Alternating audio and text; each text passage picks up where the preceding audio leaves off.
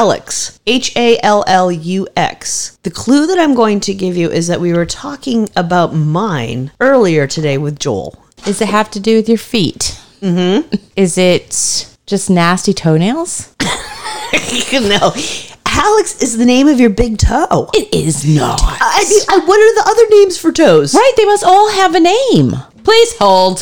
Such a disappointment. The only one that has a great name is the big toe. Honest to God, you want to hear them? Yeah. The second toe. Yeah. Or long toe. The third toe or middle toe. That's it? Yeah. And the fourth toe or ring toe. That's bullshit. And then you've got the pinky toe. Ha- I'm, I'm naming mine now. So there's Hallux. Yep. Wait, I'm, I'm letting my toes speak to me, okay? Okay. Hallux, Yes. Nate. No, seriously. Okay. Dirk. Dirk. Mm-hmm. Joe. Yep. and Baby Joe. Baby Joe.